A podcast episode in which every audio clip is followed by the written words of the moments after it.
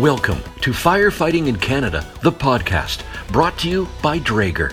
Draeger products protect, support, and save lives. Firefighting equipment you can trust. You've tuned in for compelling conversation on hot topics impacting Canada's fire service. I'm Hope BC Fire Chief Tom DeSorcy. Today, join Firefighting in Canada editor Laura Aiken as she talks to the Canadian Association of Fire Chiefs Executive Director Tina Saryeddine about what's happening in Ottawa.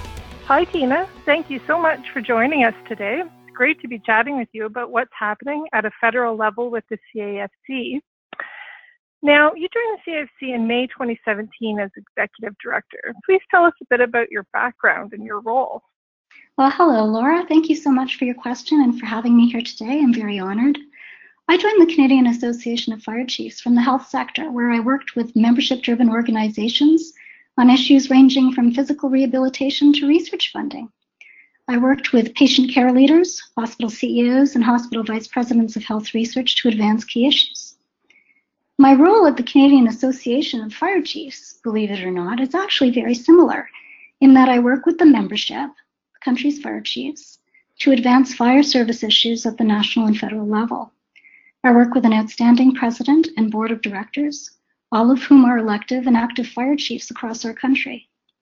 I also have the privilege of working with our National Advisory Council, which is composed of delegates or presidents from the provincial fire chief associations and the national affiliate organizations.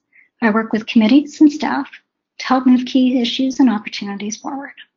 Sounds like a busy job. Let's talk about some of the issues going on. So, when it comes to building and fire codes, what's happening in Ottawa that the fire service needs to be aware of? Well, that's a great question, Laura. The building codes process in Canada is a fascinating process. We have a model code that can be used as written or adopted provincially and regionally. The building codes process is an evidence informed process. This means that there's a specific process using and requiring evidence to propose changes to the building codes and also to make new changes. In my view, the fire sector needs to be on the lookout for two sub processes. First, we can be ready to comment on proposed changes that are coming from other sectors that affect the fire sector to ensure they are favorable. Second, we can take the lead on proposing changes to the building code. This puts us in a position of rather than reacting to the changes proposed by others, such as builders and industry, we can also take the lead in proposing changes that are written from the fire sector vantage point. What does that require? It requires evidence as I said earlier, the building codes process is not a political process, but an evidence informed process. Well, to a certain extent. But in other words, it's not just about talking to MPs and managing the politics, it's also about having the argumentation and evidence to put forward in the process. This is why research in the fire sector is so important. Um, let me conclude this part by saying that at the CAFC, we are extraordinarily fo- fortunate to have a building codes committee made up of uh, experts from across the country and led by Ottawa Deputy Fire Chief Sean Tracy and our regulator member, Chief Gaetan Moranville, who chair the Building Codes Committee. And it's the Building Codes Committee that is looking at this issue on behalf of the membership and helping to guide us in how we work uh, with the Building Codes Commission. I'm also very pleased to tell you that our president, Chief Ken Block, is on the Building Codes Commission. And uh, this is something that happened recently. It helps to increase the voice of the fire sector um, in a multi sectoral process. So um, these are things that we can work with as a sector and help make um, our buildings uh, safer and participate more fulsomely in the um, process. That's great to hear. Now, in considering investment in science and technology that will impact the future of firefighting, how is the CAFC influencing the federal government to keep the funding needs of the fire service front and center? Um, we are extremely lucky at this day and age to have a federal government that loves science. For the first time, we have a Minister of Science, Minister Duncan. We also have a Chief Science Advisor. This is a wonderful thing. In Federal Budget 2018, we saw important increases to the Federal Granting Council budgets. These are the organizations that researchers can apply to for their research funding. So we want to encourage and help researchers doing work in the fire sector, whether that's in mental health of firefighters or in um, engineering uh, topics that affect the fire service, in natural resources, in anything from the natural sciences to the humanities and social sciences. We want to help researchers who are doing work relevant to the fire service to be successful in their research applications because the competition for that funding is fierce. And so every sector has to do its part to um, help make itself competitive. And to this end, I'm delighted to share with you and listeners that um, CAFC has recently launched something that we call Fire Research Roster. So, Fire Research Roster is a five minute profile that we are offering to the research community so that researchers can tell us who they are, where they are, what kind of research they are engaged in, um, and make their profile available to the fire departments. And this helps to um, ease the connection between the research sector and the departments over time. Um, so that's one thing we're doing. Another thing that I'd like to share with you is that in our federal uh, pre-budget consultation document, which, as you know, is um, you know all Canadians are able to submit to this process. Our organization actually asked the federal government for a research fund dedicated to the fire sector. And while I had told you that uh, academics can apply to the federal granting councils for research funding, what's a little bit different about this is that we believe that the fire service itself needs to take more of a leadership role in directing the research. So um, researchers often have very interesting and important questions that they are driving from their knowledge. But the fire service also has interesting and important questions that they know need to be studied, but may not have the research departments within their fire departments to lead that research. Um, and then the last thing I, would like to say about this is that we recently um, uh, have been able to launch uh, what is called the National Fire Information Database. And a lot of this work is thanks to Surrey Fire Chief uh, Len Garis and Paul Maxim. And uh, it was done with funding from the Government of Canada, from uh, Public Safety, and uh, the Department of National Defense through their joint program called uh, DRDC. And this uh, database, which is available at, uh, or information from this database, the database itself will be publicly available uh, in time, is uh, people can look at it at nfidcanada.ca. And it uh, explains an initiative where we try to gather 10 years of fire information data points and have some really interesting research studies that people can look at there. So those are some of our research initiatives. On the subject of taxes, what is the status of the volunteer firefighter tax credits after the government's 2017 review of tax measures? Well, this is a case where uh, no, no news is actually good news. So um, the, the uh, volunteer firefighter tax credit, as everyone knows, is incredibly important to our sector. We are in a sector where uh, the NFPA uh, study showed that nearly 3,000 of 3,600 departments in our country are volunteer. Um, this uh, tax credit was uh, fought long and hard uh, to achieve. And the important issue here is actually showing up and saying it's still important. Um, don't touch it. Leave it as is.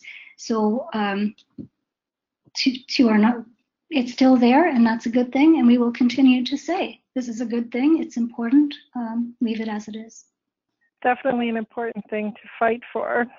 Um, on, on, the topic of other important things to uh, to fight for, how is the CAFC communicating the resource needs to municipalities with Ottawa concerning mental health, cannabis, and the opioid crisis? Um, Laura, this is really so important. uh, all three of these topics. So, first of all, um, when I uh, started out at the CAFC, I asked the question that you know new people ask, which is, what are the topmost policy priorities? What are you most worried about? And I will tell you that mental health um, almost universally came out first and foremost. Dealing with mental health issues in our sector is really important to our association. And so it won't surprise you that in our pre-budget consultation uh, for the budget 2018, which is which happens obviously in advance of the budget 2018, so it happens in 2017, um, we made very clear that we wanted uh, two things in regard to mental health. We wanted, first of all, to expedite care for those people that need it. But secondly, we wanted to um, ask for some funding to help offset the cost of resilience training um, through a program that is called R2MR, um, Road to Mental Health Readiness. We wanted funding to offset that cost so that, at least as an, a baseline offering, people could have access to uh, resilience training. And maybe that could have an effect in helping to prevent um, future issues. In budget uh, we, we made that uh, presentation in our submission, and our submissions are all available at uh, www.cafc.ca.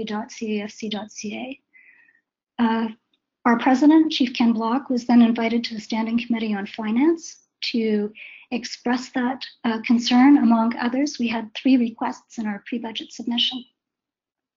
So uh, this was one of them, and we were very fortunate that the Finance Committee heard that request and it was reflected in recommendation 10 of their uh, pre-budget consultation summary report. Uh, then uh, we were very delighted that the Canadian Institute for Public Safety Treatment and Research, um, for Research and Treatment, CIPSRT as we affectionately know it, uh, received funding from the federal government and a mandate to help spread the Return to Mental Health uh, Readiness Program, as well as $30 million in federal budget 2018 um, to um, uh, develop uh, further research and treatment for uh, mental health in all first responders. So um, we see these as um, starting points. I'm going to tell you that today in Ottawa, thanks to some of the CIPSRT funding, uh, CAFC has nine um, departments, uh, members that are here in Ottawa to receive that free training. They were um, uh, flown to the city and uh, are receiving that free training from CIPSRT, and we're extremely grateful. And it's uh, it's obviously not enough for all, but it's a start. And um, many of those individuals that uh, are here in Ottawa on that training are offering to help spread and scale. So it's a start, and we're very happy to see it happen, and we want to see more of that happen. On the issue of uh, opioids, uh, we know that Health Canada is doing really important work, uh, really leveraging the voice and experience of um, our colleagues in British Columbia to help understand the issue, particularly in areas where there isn't the same experience, um, perhaps, and being ready uh, what can we share? What do we know? And how do we help to um, address this issue? On the issue of cannabis, uh, as you know, uh, legislation will come into effect in the summer, and uh, we did make a submission to the consultation from Health Canada. Uh, our consultation document is on the cafc.ca website. So we're very active in all three areas, and we're very appreciative of uh, our government partners for um, doing these consultations, hearing us out, and um, responding. The new Memorial Grant Fund helps families that have lost a first responder in the line of duty, and the fund also covers associated chronic disease and psycholog- psychological injuries. What role is the CAFC playing with regards to what's included? Well, this is fascinating, Laura, and this is really very new. As uh, as you and, and listeners know, this uh, was announced in 2017, but it actually only came into effect April 1st, 2018. And um, you know, I find this uh, quite progressive in the way it's structured, in the sense that we expect fatal injury um, to be there, and that that's loss of life in the line of duty. But what's also very interesting and important is that it includes um, chronic disease and mental health issues. So the federal government, if you go on to their web uh, page on this program, and you can actually access it from a link that we put on the CAFC website, is that they describe a few things. They describe, um, in terms of what chronic diseases are covered, um, I believe they talk about working with the provinces because each province has a list of um, conditions that they consider linked to the field. And I guess over time, the question will be um, how does this become standardized? Uh, or what's the process and what's included and what's not included, particularly as we see different subpopulations of the um, of, of the uh, of the country get more involved in the fire service, like women's health issues, etc. Um, same thing with psychological impairment. I I believe that as the field advances, as we have more understanding, some of those conditions will um, have greater clarity, and we'll see how that evolves. And so I think as a as a sector, keeping an eye on how that evolves is really important. The um, second piece to this is uh, we noted that uh, in one of the uh, pages describing the program, the government is really um, uh, being very accountable in terms of saying we want to monitor how this program is working and are people aware of it. And one of the things that an organization like CAFC can do, and um, I, I, know that actually uh, your organization with its fabulous um, magazine and work that you guys are doing, we can all play a role in this, is helping to disseminate information on this, um, making sure that our sector uh, is aware of it and helping to be the government to, to be successful in that indicator of saying, uh, are people aware of the program? Because they're using that as one of the metrics of success. Circling back um, to the technology side of things, how will Next Generation 911 a technological leap in 911 communication to encompass text, video, and images impact the fire service when it comes to into effect in 2020? So this is really another really interesting topic and really um, interesting work that's being done at the national and federal level.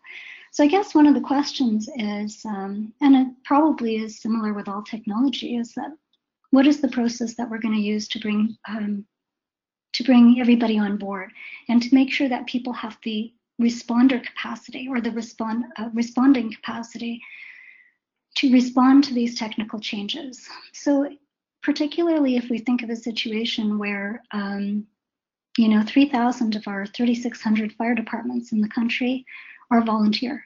So how do we ensure that they have the um, uptake capacity uh, to respond to these technological changes. And so what we were able to do is to help identify the questions and the gaps um, that need to be um, identified and answered in the conversation so that we're having a conversation not only from a, sort of a, a, a theoretical technological perspective, but also from a, a human impact perspective in terms of you know the, the ability to uptake, utilize, and respond to that technology.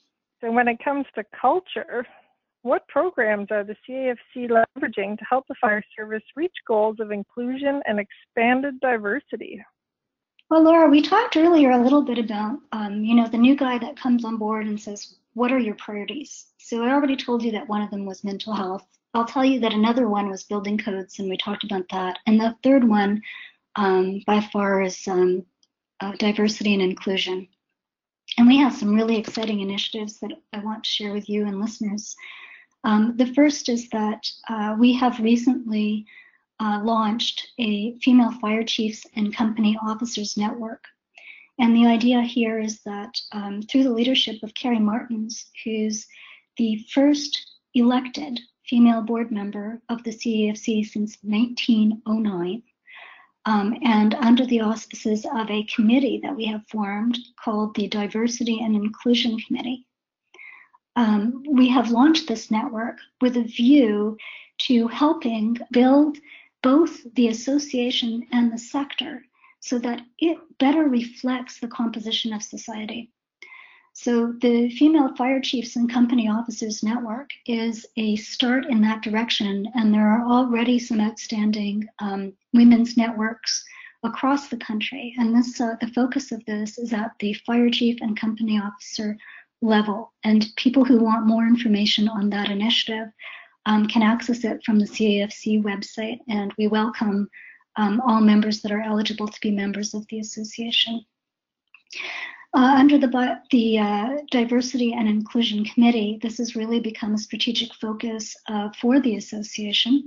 And uh, we're really grateful to Chief Carrie Martins, Chief uh, Laurie Vandershoot, um, Chief Ken Stubing, who promoted this issue and helped develop some really interesting terms of reference where areas of focus, in addition to, to women, are um, uh, Aboriginal um, communities as well as human rights issues uh, with a focus on psychological health um, in the workplace.